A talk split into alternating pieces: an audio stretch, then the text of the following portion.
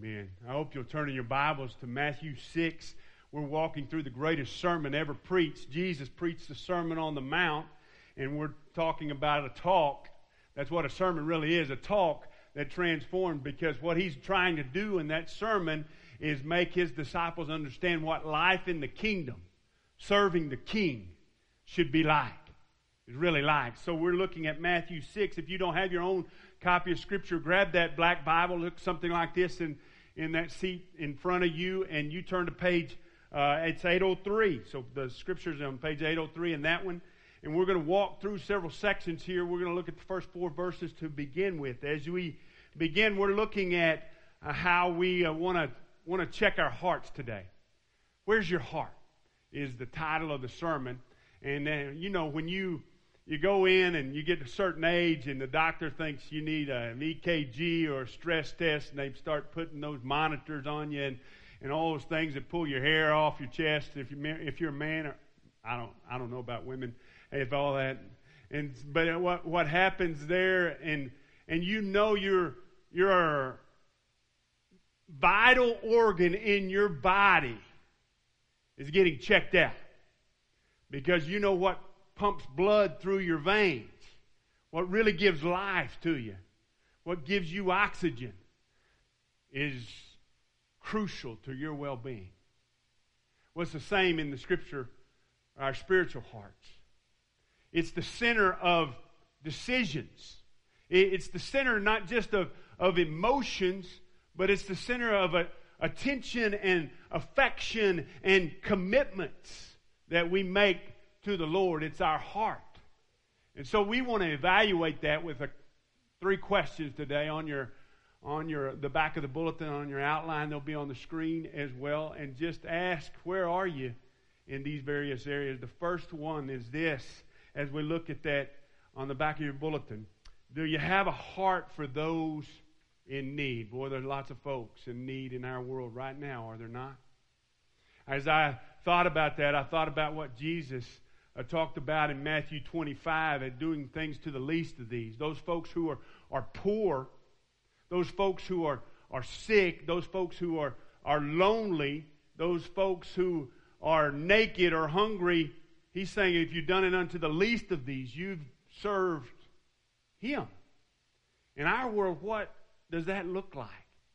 Well, I know for sure there are some, some folks in hospitals and folks in nursing homes and family of folks who are in nursing homes who need your touch and your encouragement because they can't see their loved ones as much as they want to. They can't be with their loved ones as much as they want to. And so we think about those kind of folks, and we think about folks who are actually quarantined from by this virus and are actually sick from it. And we we lift those folks up, but we look for tangible ways to give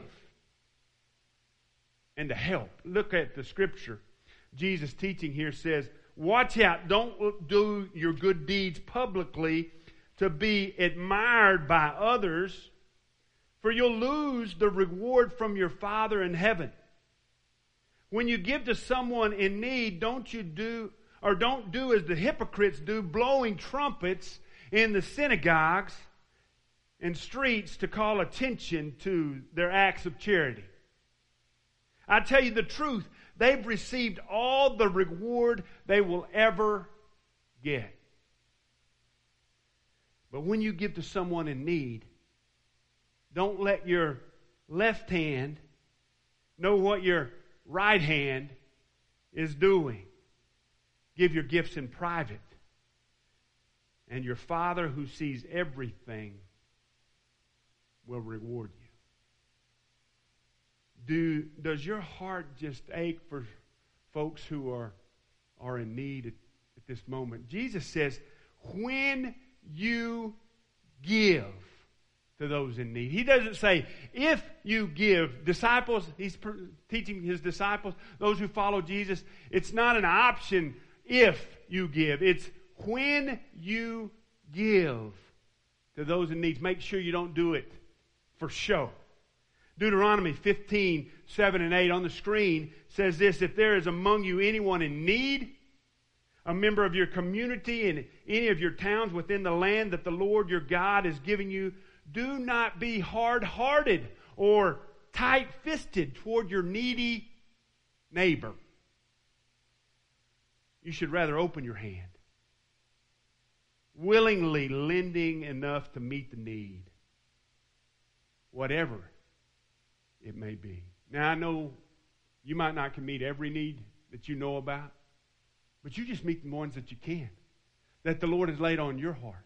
You just continue to be a generous that way. You continue to be a, a cheerful giver that way because that's what he's called us to do to take care of the needs of other folks especially during a time like this so we've got to check our hearts because all the time there are folks that we think well they don't deserve this or that they don't deserve that but we forget we don't deserve anything either and God has blessed us so tremendously. And the reason that He blesses us is to be a blessing to folks around us to encourage and help and give where we can give. That's money, but it's much more than that as well. I mean, if you can meet a need financially and you know of a need financially, do that. That's a very tangible way that we uh, show our heart. Because what we're going to look at in just a moment is money grabs our hearts. And we don't want that to happen. And so an open hand, not tight fisted, releases that very area that grabs our heart. But there are other areas besides just money. There are a lot of folks who are emotionally in need right now. They need a call. They need a visit if you can visit them. They need a card. Uh, they need encouragement just to know that everything's going to be okay with their family. They need us to be the salt and light that God has called us to be emotionally. And God's called us to be those kind of people, to bear one another's burden, as we mentioned already. But you know what?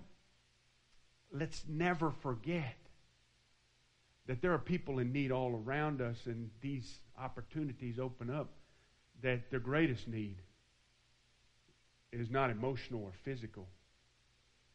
You and I know if we're followers of Jesus Christ, it's Jesus. It's spiritual. So every week we come together to prepare ourselves to be able to share Jesus with the people around us that God has given us uh, in our neighborhoods and in our families, in our workhouse. That's why we so focus on that because we know that God wants to use us. I know, you know people I don't know. Don't leave it up to this sorry old preacher to reach everyone in Denver City. You do what you can do among your oikos. Now, this sorry old preacher better be doing his business too, be doing his part. But we do it together. We partner together. Don't look, Alfred, don't look at me like I'm such a sorry old preacher, please. and so when we think about uh, sharing Jesus, we, we think, well, that, that's a scary sort of thing, but that's a, a real tangible sort of need, and we can do that. Remember, it's as simple as ABC. Uh, help them understand that they've, they're a sinner. They admit they're a sinner. And, and believe that Jesus died on the cross for our sins and that they too can choose to give their lives back to Him and follow Him. And as they do that, and it, it's not the words they say, it's not the prayer they pray, it's the intention of the heart. And we've got to ask ourselves do we have a heart for people? Who's on your heart for heaven? Who do you want to join you there for all of eternity that you're concerned about right now that are not on their on not on that path at all? See, in eternity, as we look at the rest of this section, we're not going to be able to take our stuff the only thing we could take into eternity is, is our, our character, the way we've been obedient, our faithfulness, our, and, and the scripture says in, in 2 Corinthians 5.10, we'll be rewarded for everything we've done, the evil and, and good. The, the great part about that 2 Corinthians 5.10 is that at 2 Corinthians 5.21, it reminds us that for our sake, Jesus took the evil that we've done and became sin for us and exchanged his righteousness for our sin. So our evil is covered. 2 Corinthians 5.21. But the good we do will, will be rewarded for. We'll take that with us. But we'll also take the relationships that we have made for Jesus and the disciples that we've had made. So lots of times in our world, people have given themselves over to, to making a lot of, money or, or acquiring a lot of stuff. But they hadn't been concerned about making friends with their money and their stuff, building relationships and the kingdom. And all that stuff is going to fade away and burn. The kids are going to fight over that stuff. I'm sorry if you've got stuff you you treasure that much, but that's usually what happens. But relationships last forever when we point people to Jesus and share with them how they can live forever. So as as we look at that very first question, we don't want to blow our, our own horn. We don't want to blow trumpets. We don't draw attention to the things that we do. That's not the point. The point is what Matthew 5 16 says is that we let our light shine so that they'll see our good works and they'll not bring us glory as the Pharisees and the scribes wanted so much. They, they wanted so much attention. They were the hypocrites that Jesus is talking about in this section. They were the, the, on the outside, they looked like they had it all together. The word hypocrite means to play actors, that everyone thought that they were the ones that were good and godly. But on the inside, they were rotten. And so we don't want to be like that. We want to let our light shine so that people will bring not us glory, but the Father glory. Because He knows. He knows what's been done. And He knows our hearts and the way that we've done it. It's all about motivation. Are we doing it so people will look at us? Or are we doing it so people will look to Him?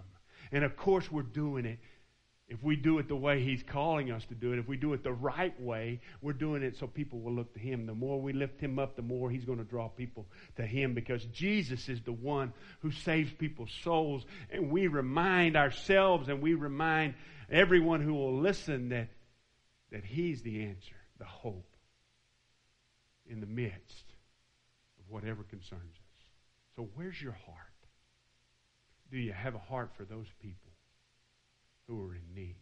Let's look at the second section I want us to, to go through. 19 is where we're going to look at 19 all the way through 24. Don't store up treasures here on earth where moths eat them and rust destroys them and where thieves break in and steal. Store your treasures in heaven where moths and rust cannot destroy and thieves do not break in and steal. Wherever your treasure is, there the desires of your heart will also be. Your eye is like a lamp that provides light for your body. When your eye is healthy, your whole body is filled with light. But when your eye is unhealthy, your whole body is filled with darkness. And if the light you think you have is actually darkness, how deep that darkness is. No one can serve two masters. For you will hate one and love the other. You will be devoted to one and despise the other. You cannot serve God and be enslaved to money. So, the second question on your outline I want you to consider is which master? What master are you devoted to? Jesus gives us two options here. And when he says hate and love, he, he means it's your opportunity to, to choose or to love or not to choose, to, to hate. And so when, when we look at, at the options, the options are mammon or money, which is a more mammon is more encompassing, not just money itself, not just cash, but all the things money can buy, all the stuff money can buy. Or the other option, the better option to give your heart to is God. And He'll take care of, of all of the other stuff. So it's an act of, of worship when we give our heart to God, but it's an act of idolatry when we give our hearts to money. Now, think about this for just a moment. It, it, it doesn't say in the scripture uh, having money is bad, ever. What it says is, is the love of money is the root of all evil. So you can love money whether you have a lot, I've said it many times before, or you have just a little. You can love it. You can always be thinking about it and wanting more. And what he says is wherever your treasure is, there your heart is also. The psalmist says it this way Delight yourself in the Lord, and he will give you the desires of your heart. Now think about that for just a moment. First and foremost, you give your heart to the Lord, you delight yourself in the Lord, you are satisfied in Him, and then you want whatever you want to want. Because when you do that first, your desires are different. Your desires line up with His desires for you. Does God want you to, to experience joy and, and blessing and all that? Yes, He does. Absolutely. He wants you to flourish and, and He wants you to have life. But we have somehow, some way equated flourishing with how big our bank account is or how much money uh, we are worth or, or how much, um, how many things we have. In that day, wealth was registered by cloth and by how much grain you had in the, in the bin or, or stored up or, or precious metals. In our day, we register it by our, our portfolios or by the size of our houses or uh, the newness or the luxury of our, our vehicles or whatever we look to to measure. And what he's saying is all of that stuff is temporary cloth would be eaten by moss. The grain would be infested by mildew or rust. And thieves would break in. And the word for thieves there is literally mud diggers. The houses were made of mud, and they would dig through the mud, break in, and steal. Can all go in an instant. Stock market can crash in an instant. Price of oil can crash in an instant. We know all of that is fleeting and temporary. And yet we give so much of our time and energy and heart and passion to it, to protecting it, to insuring it, to storing it, to taking care of it. Think about it. It's, it's going to be gone. If not in our lifetime, it's all going to wear out. At least in our children's lifetime. Think about the thing we've given so much attention to and time to. In a hundred years, where's it going to be? What's your house going to look like in a hundred years? Know any hundred year old houses around here? Of course not. We're only like 80 something years old around Denver City. Think about where the world is headed in, in light of eternity. And what, what Jesus is telling us here is focus, focus there. What grabs your heart as your treasures? Is it the things that grab the Lord's heart, like, like children and the church and lost people and, and families. There's so many uh, things that grab his heart. Are those the things, those are the things you're, you're treasuring and giving your attention to? Or are they other things? Because this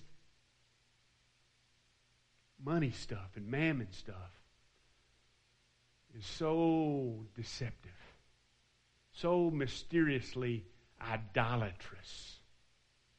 You know what an idol is anything that creeps in the place of God that you give your attention and affection and love toward. And there's so many things that our culture lends itself toward. But how about you? Follower of Jesus, where's your heart? What's your heart devoted to? When I was growing up, uh, my uncle was the first guy I knew that had a brand new car. His name is Dean Seawright. He lives in Wichita, Kansas. He worked for Rainbow Bread from the time he was 19 till the time he was like 61 or 2. He was so proud. Anheuser-Busch bought that bakery, and he was like number two in seniority over hundreds of people. He would tell that all the time. I finally made it to number number two. There was one guy that just wouldn't quit, I guess. And, and, it, and he drove this 1973 Monte Carlo.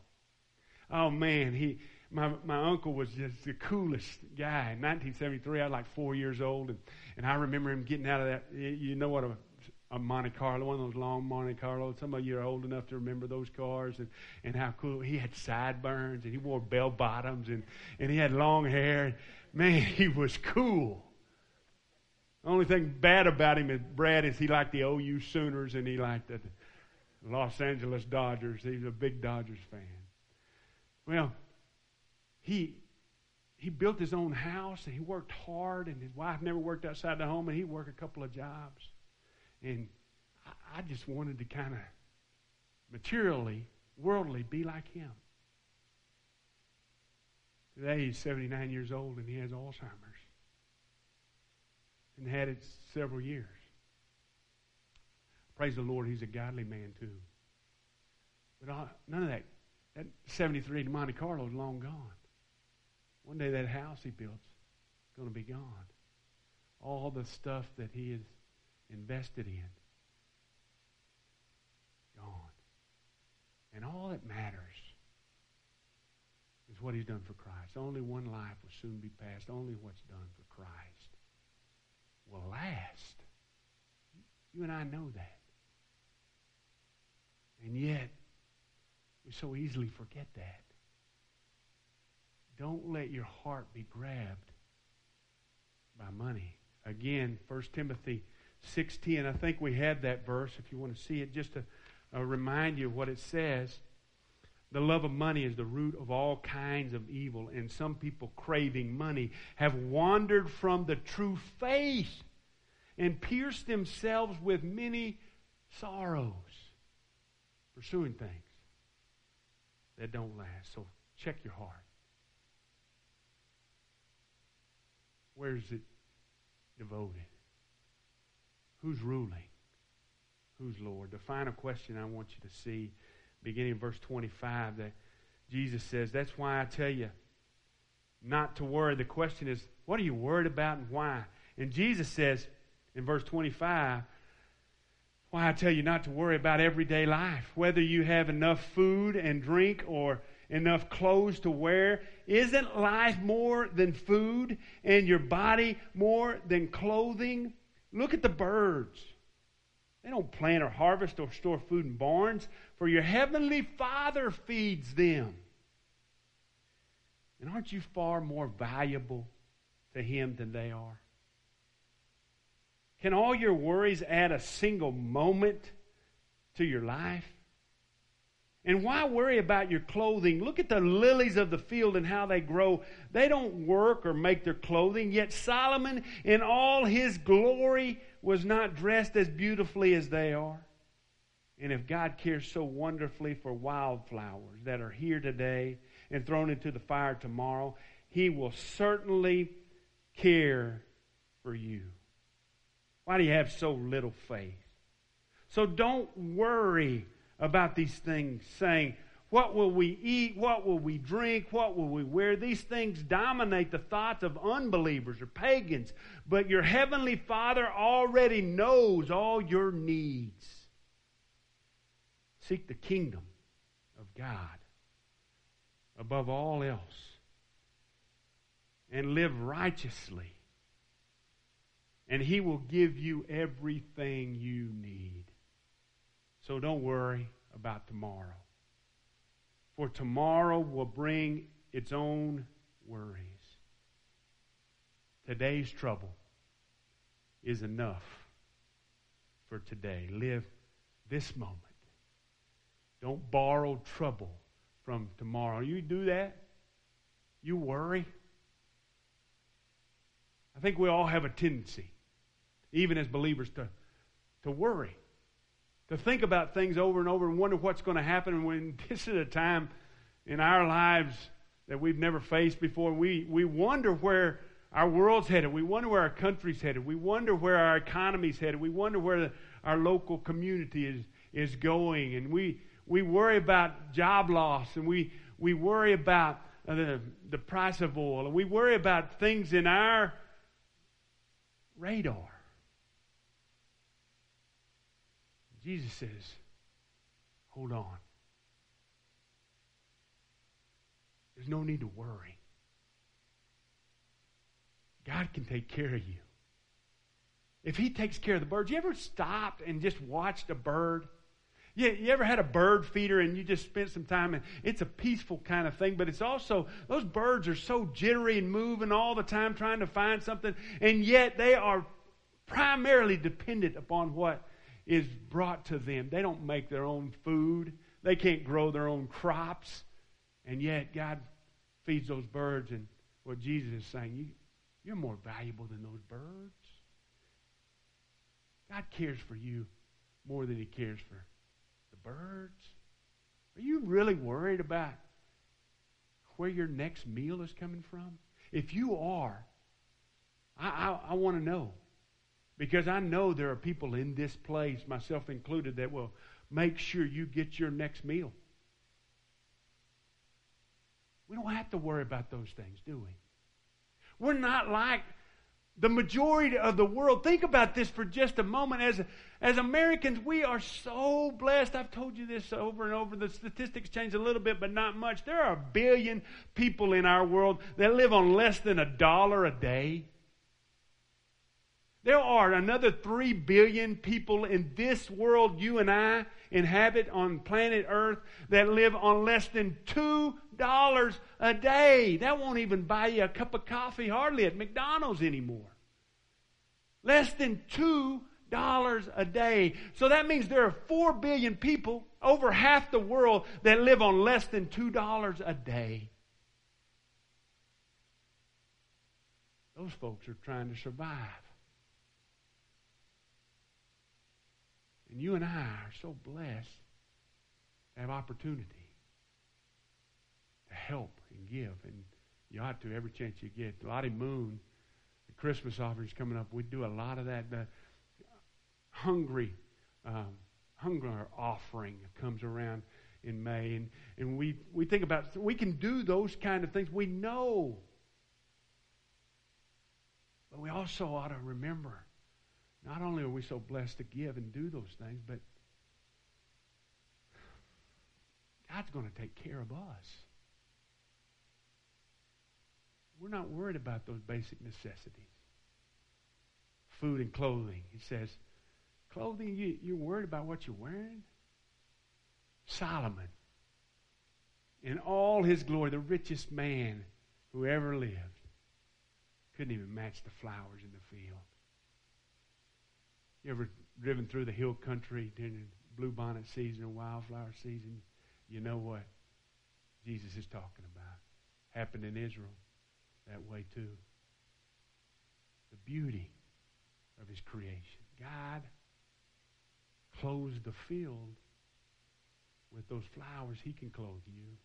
If you're worried about what you're going to wear, or you need, or you know somebody that who is, they might not be in this place, but you might know somebody. And there may be people we want to know. Because this church is good about meeting those needs. We praise the Lord. He has blessed us that way to be a blessing to our community. If you know, please do that. But remind yourself, too. You don't have to worry. You can pray. Remember what Paul says in Philippians 4 on the screen it says, Don't worry about anything. Instead, pray about everything. Tell God what you need. He already knows that. But thank Him for what He's already done. Then you'll experience God's peace, which exceeds anything we can understand. His peace will guard your hearts and minds as you live in Christ Jesus. I love that King James Version there. That's what I, I know. The peace that passeth understanding will guard your hearts. So, if you worry, why are you praying? You're not trusting in the Lord, why do you pray? And if you're praying, why do you worry? I know there's things that to worry about. But I also know there's a God who's overcome it all. Remember, Jesus said, In this world you will have trouble, but I leave peace with you. In John 16 33, he says, You're going to have trouble here. Oh, we know that. But take heart, have courage, have faith, because I, Jesus says, have overcome the world. Let's pray together. Father, we want to seek your kingdom above all else. We want to live right. And Lord, we want to trust that you will give us everything we need according to your riches and glory. Lord, we don't want to worry about tomorrow, but there, there are times we do. And Lord, remind us of your great provision that's available to us. Father, we ask right here, right now, if there's somebody in this place that, that doesn't know what it's like to live with you as their Father, providing all their needs, that the, today would be the day they come to know you. They'd accept what you've done for them on the cross and choose to follow you. That they would begin to live the way you're teaching us to live in this sermon for the King in your kingdom, Lord. And we would all live for you, an audience of one, and not be so concerned about what other folks think, but be primarily concerned about pleasing you and living for you. Father, I pray not only for those who need to make you king, but I pray for those who are already a part of your kingdom. That we would seek your kingdom first and trust you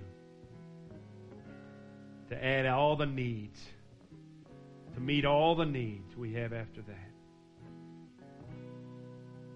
Lord, we know we've come here because you are worthy to trust and to worship, and you are most certainly worthy of our hearts. We know, Jesus, you paid it all.